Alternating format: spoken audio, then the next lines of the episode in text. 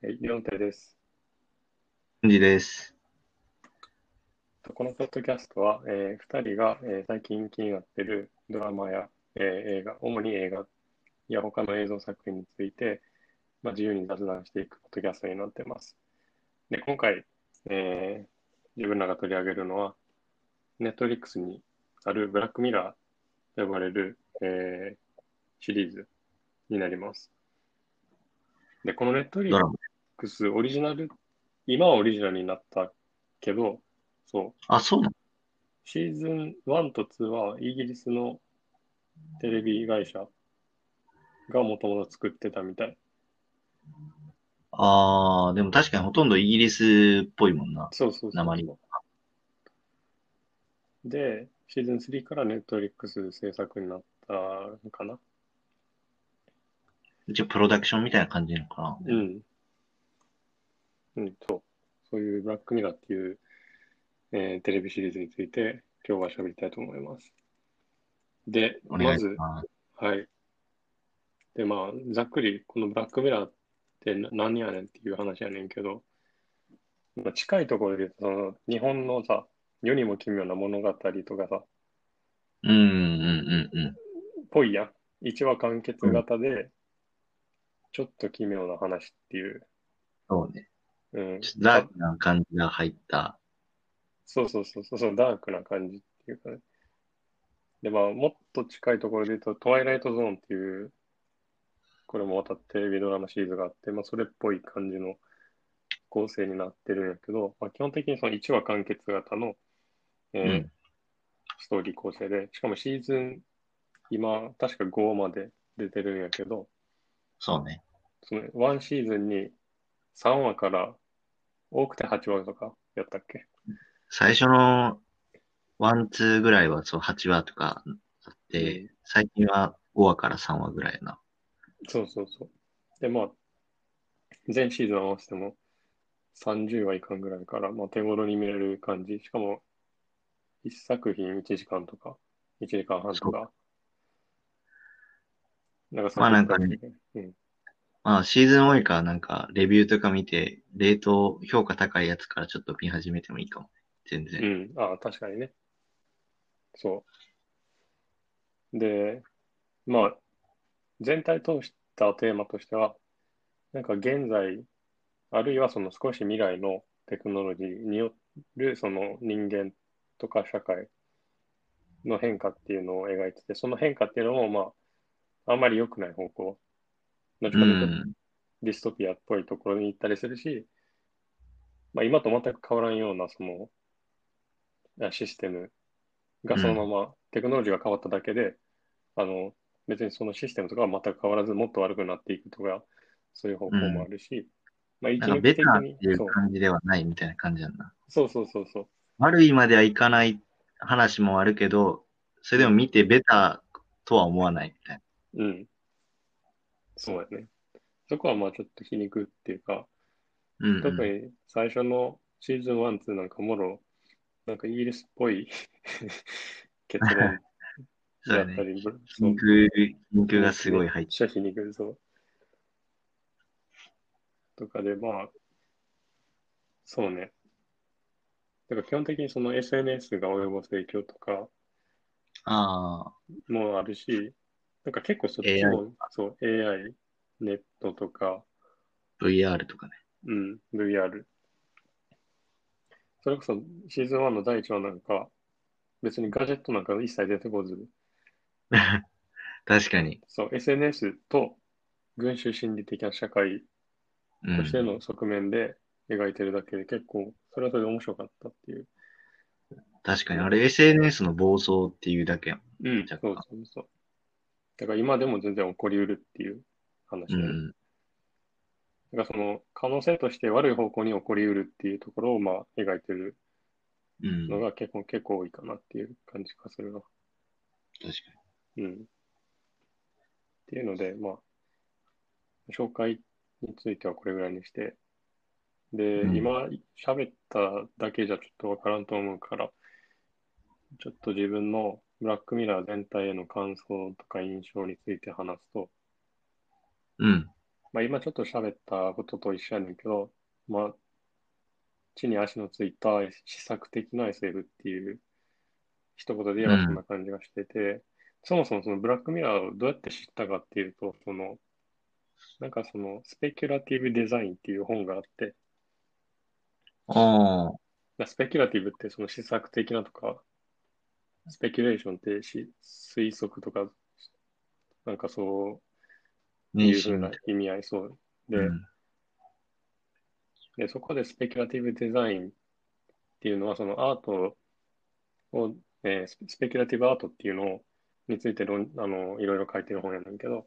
その冒頭ら辺で、まあアートじゃなくても最近スペキュラティブなその映像作品とかっていうのはブラックミラーが挙げられるっていうふうに書いてて、へえ。えなんやねんそれと思って、まあネットリックスにあるみたいやから、見たら、まあめっちゃ面白かったっていう。うんうんそう、まあさっき言ったけど、そのありそうな近未来、ありそうな、その、テクノロジーによる人間や社会の変化っていうのを常に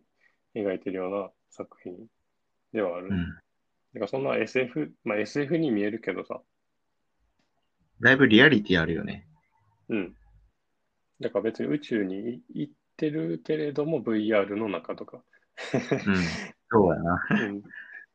なんちゃら号のやつやな。そうそうそうそう。だからそんなにわけ分かれへんくなるようなところもでもないし、うん。そんな宇宙宇宙宇宙したやつでもないし、その身近なものから連想できるような作品が多いっうん。ていうのが、うん。まあ一般的な感想と一緒かもしれないけど、まあそういうふうな感じがする。うん。うんシンプルに面白いな。でも。面白いよね、普通に。普通に面白いから、それでやっぱ、だし、個人的にはやっぱ一発目のシーズン1エピソード1でやっぱちょっと掴まれるよね。うん。あ、これは面白いやつだってなって、そうそう続けて見ていっちゃうタイプみたいな。そう。うん。そう、だから、ということで、だから今回、まあ、基本的に全部は面白いとは思ってないけど、あの、まあな、さすがに。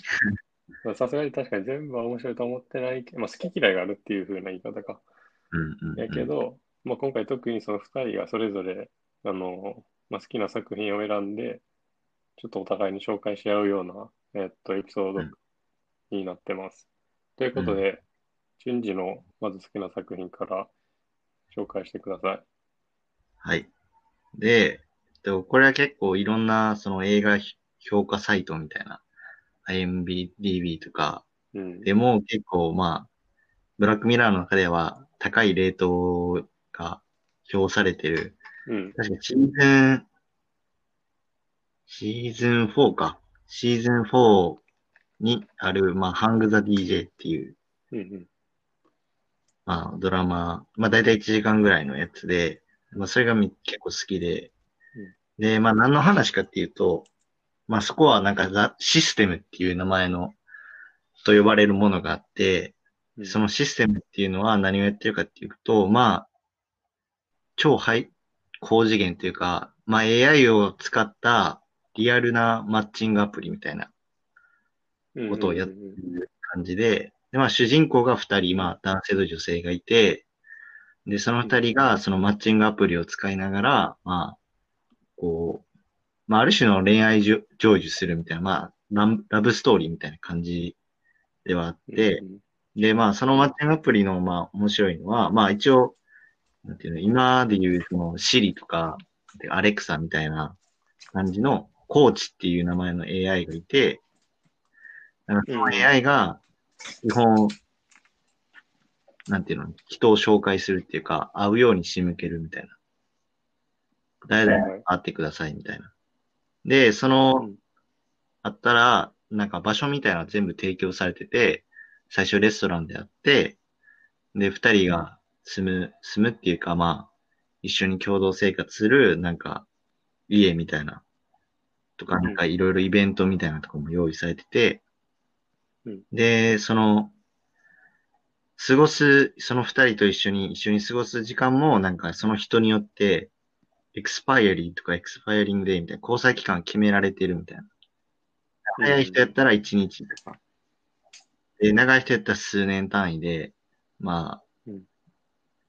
あ、あ相性が合おうが合わないが、まあ、一緒にせ共同生活をやらないといけないみたいな感じで、うんで、まあ、それを何回か繰り返して、それで AI が学習して、最終的にこう、この人が、な、完璧なパートナーですみたいな感じでマッチさせるっていうアプリの話にはなってて、でもこれ普通に、なんかラブストーリーみたいな感じで普通に面白いんやけど、うんえー、なんやろね。特に、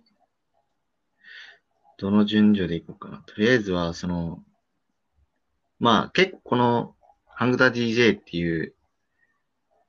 ドラマのその、メッセージまではいかないけど、まあ主要なところっていうのが、まあ結構タイトルのハングザ DJ っていう言葉に掛けられてて、ハングザ DJ っていうのが、まあそのまま着訳すと、その DJ をまあ首吊りにしろみたいな意味になんねんけど、うん。で、これは、まあ結構エンディングの、このドラマのエンディングでもかかってんねんけど、ザ・スミスっていう、まあイギリスの80年代のバンド、ロックバンドがいて、それのまあ、えっと、あれ、名前何やったっけ？ちょっと待って。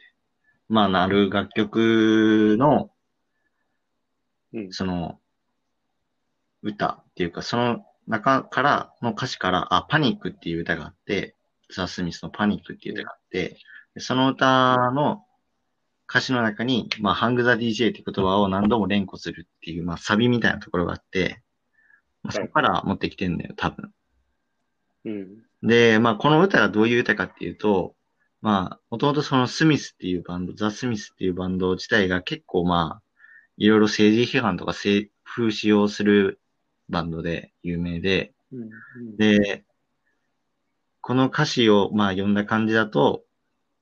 まあなんかそういう DJ とかかけてる歌っていうのが、俺らの生活に何の影響も及ぼしてないみたいな。あのそんな DJ は全部殺せみたいな。うん。まあそういうなんか、まあ DJ っていうのをまあある種メタファーみたいな感じにして、そういうメディアとか、うん。ところをまあ批判するみたいな。まあそういうのに対して反抗していくっていうのがまあそこのハングザ DJ っていううん。含まれてるパニックっていう歌のまあある種のテーマみたいになってて。うん。で、これと同じように歌の中では、このまあある種システムに全てを決められてる。そういう誰と交際するかとか、どれぐらい交際するかとかを全部決められてるっていうのに、まあ主人公の二人は途中でやっぱいろいろ疑問を抱いていくわけ。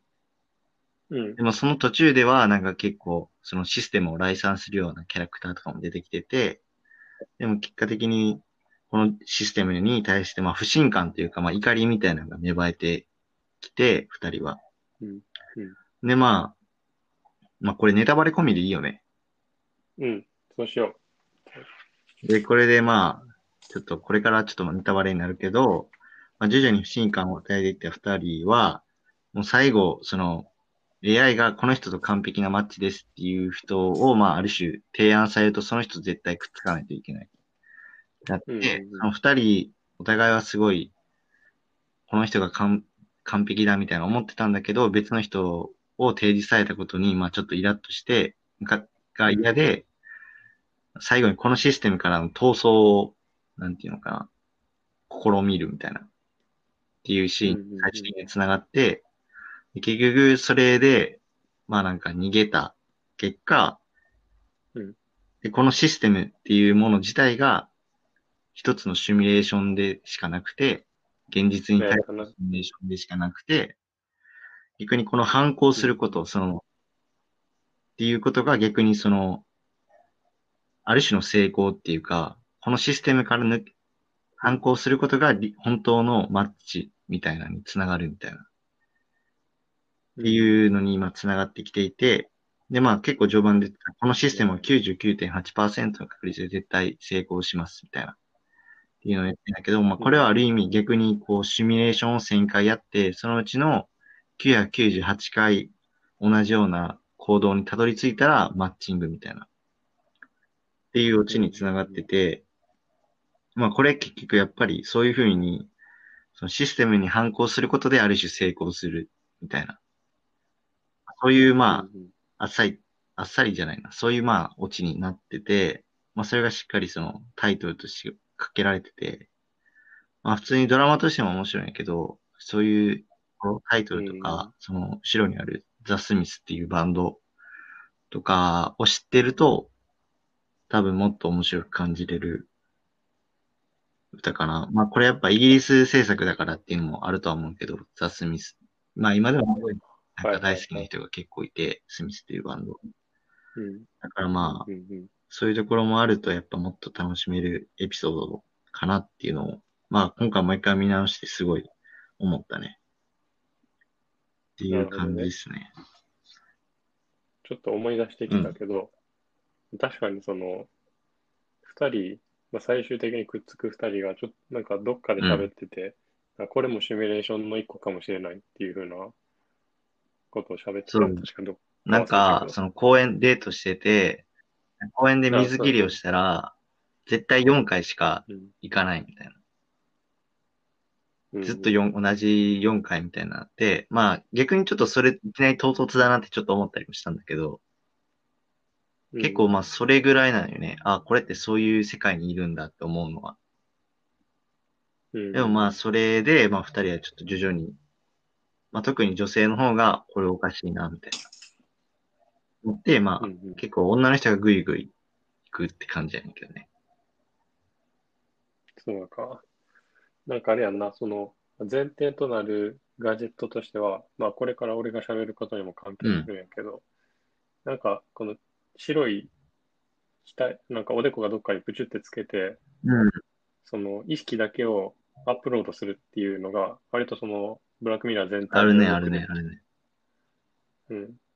なんかクッキーやったっけ、名前？なんか忘れたけど。なんか耳とかの白いやつつけて。そうそうそう。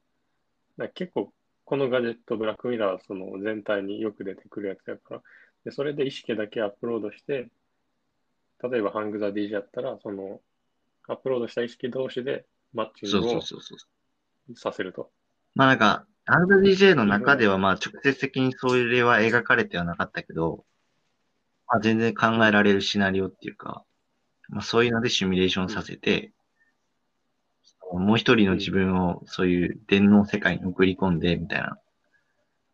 それでまあうんうん一瞬で大量にま、シミュレーションして、みたいな。うん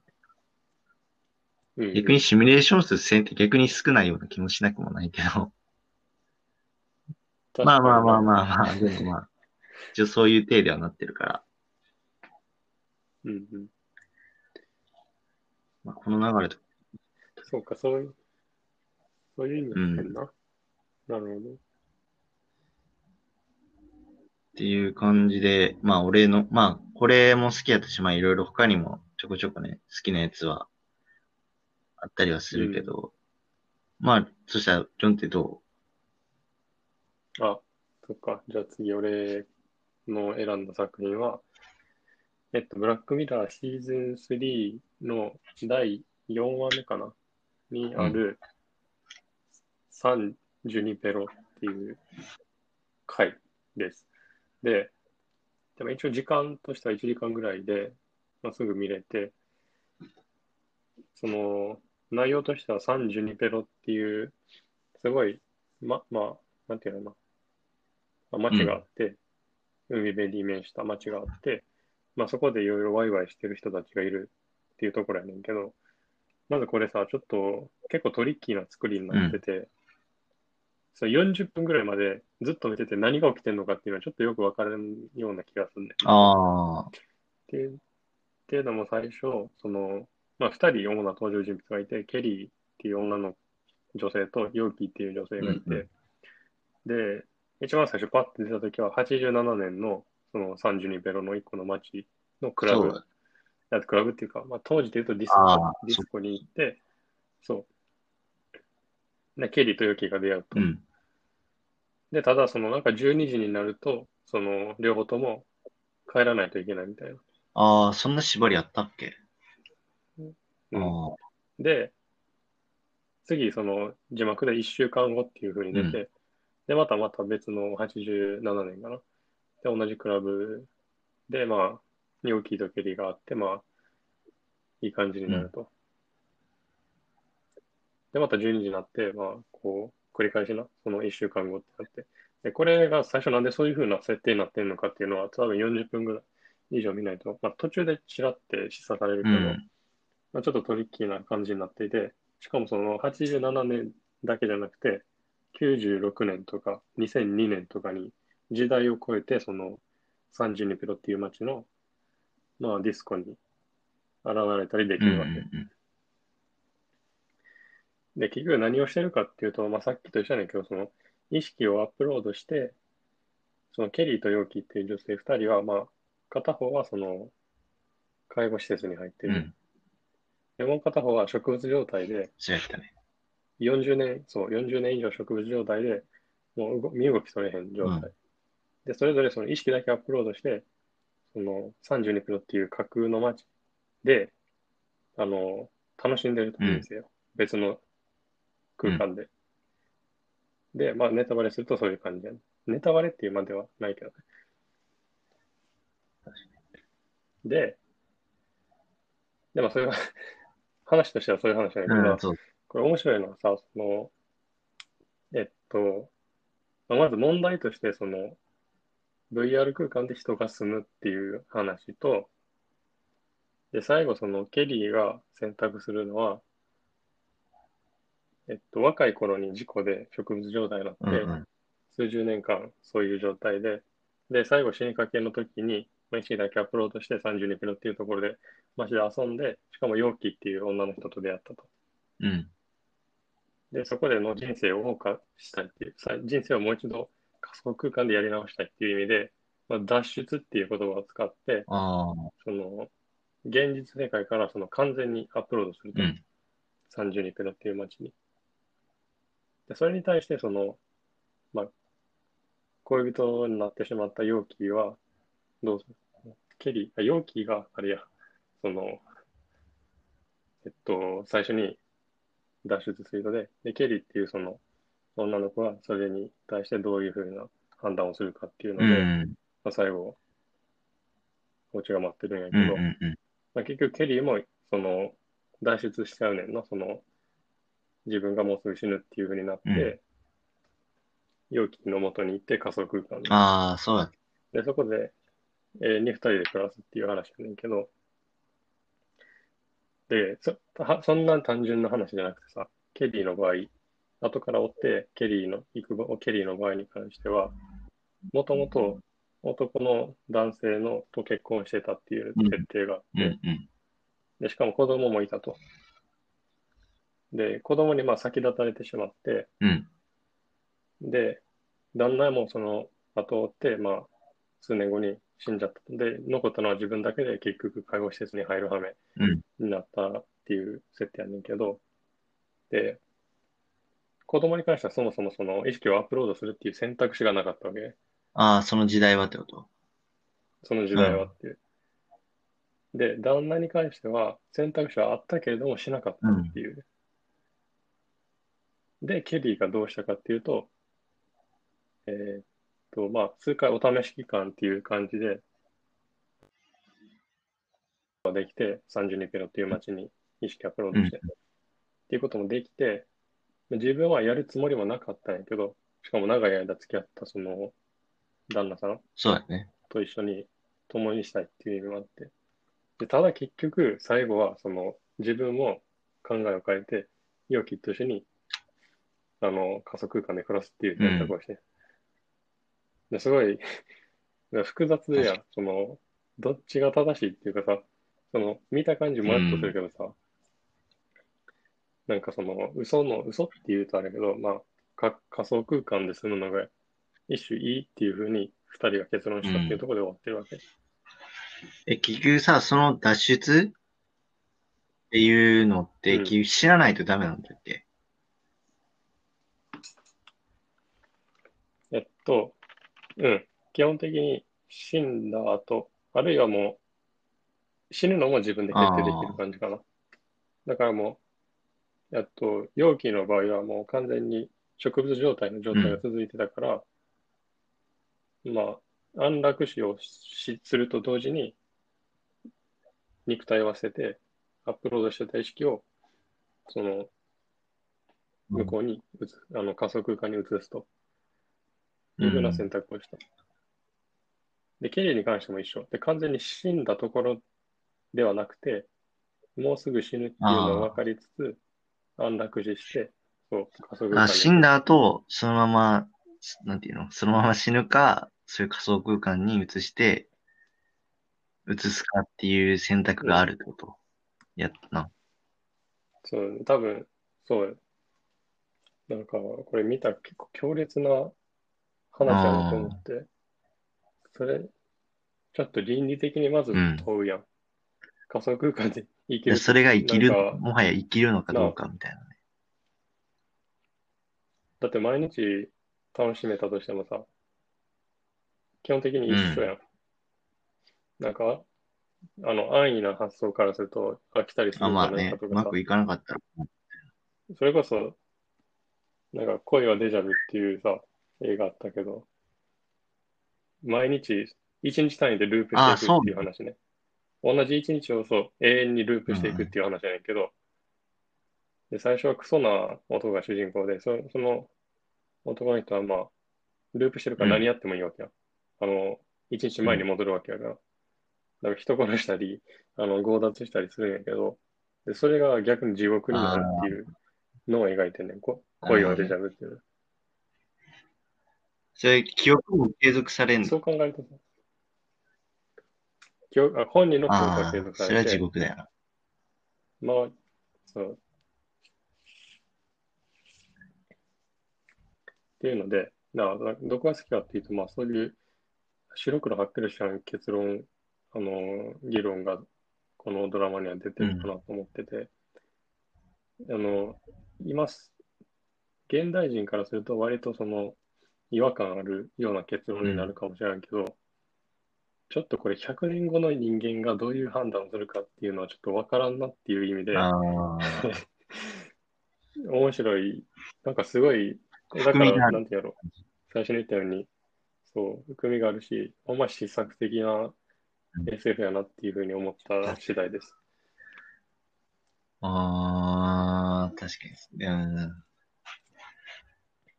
なんなん、なんなんやろね、確かに。な、で、まあ、述べてないエピソードとしては、まあ、より、ヨーキーとケリーっていう主人、あの、登場人物は、まあ、両方とも女性で、まあ、なんていうのかな、まあ、げ現代がどういうふうな、なってるかっていう設定は述べられてないけど、まあ、同性同士で、その、恋愛するのは厳しいような、クソ現実であるっていうふうなああ、そうだね。過程も少しあったり、そう、その、えっと、その、仮死状態じゃない方の人が、そうだった。本当は、レズビアンだったみたいなのじゃなかった？違うっけ？うん、あ、そうそうそう。あてか、そもそもその、まともに恋愛もできないまま事故しちゃって、ずっと植物状態やったっていう。で、あと、あの、恋をできる人がケリーやったっていうので、うん。だからさ、その、いや、面白いなっていうか、まあ、結論は出やんねんけどさ、あ。まあまあまあ。ああ、でも確かに。三十二ペロね。確かに。そう考えると、いや、マジで生きるってなんだっていうのは絶対変わっていくってことだよね。その概念。そうそうそうそういう仮想現実で生きることも、結局将来的にはそれもうん。イエスになる可能性はあるけど、でもなんか今思うとそれに、その、社会的なメリットはあるのかとは思ったりするけどね。なんかさ、その、30年目の最後にな、まあ、ケリーが決断をしてヨーキーの元に行くとか、そううんで、それがすごく幸せそうに映ってるうん。一方でさ、すっごい巨大なサーバーがあって、そこにその、一人だけじゃないよ。何万人もの、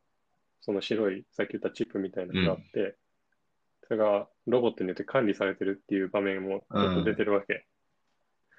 すっごい意地悪なシーンと思うんだけど。マトリックスやもん、完全に。そうそうそう。あもうマトリックスやんな、そう考えたら。そうやで、だから、マトリックスやん。まあ要は、い要はそうやねんけど、なんていうの？うん、だからさ、その仮想空間がどこまで自由かっていうのは、クラウドをさ、常に更新していけばさ、自由度広がるまあ。な。た多分、うん多分。だからさ、その、もはや仮想空間が現実と思って生きてしまってる人たちもいるようなことになりかねないわけやね。マトリックスやな、でも、いうさ、俺らもさ、なんか自由とは思うけどさ、でも結局いろんな要因でうんある、いろんな制限を受けてるわけやん。性別とかさ、その、生まれ育った環境とかでさ、それはそれで、本当に自由なのかっていうことを、なんか、ある領域内での自由でしかないわけやん。そう考えると。うんそう考えたと結局 AI 空間とかもさ、そういう仮想空間みたいなのもさ、もう同じようなことやん。うんそういうふうにこう適用すると、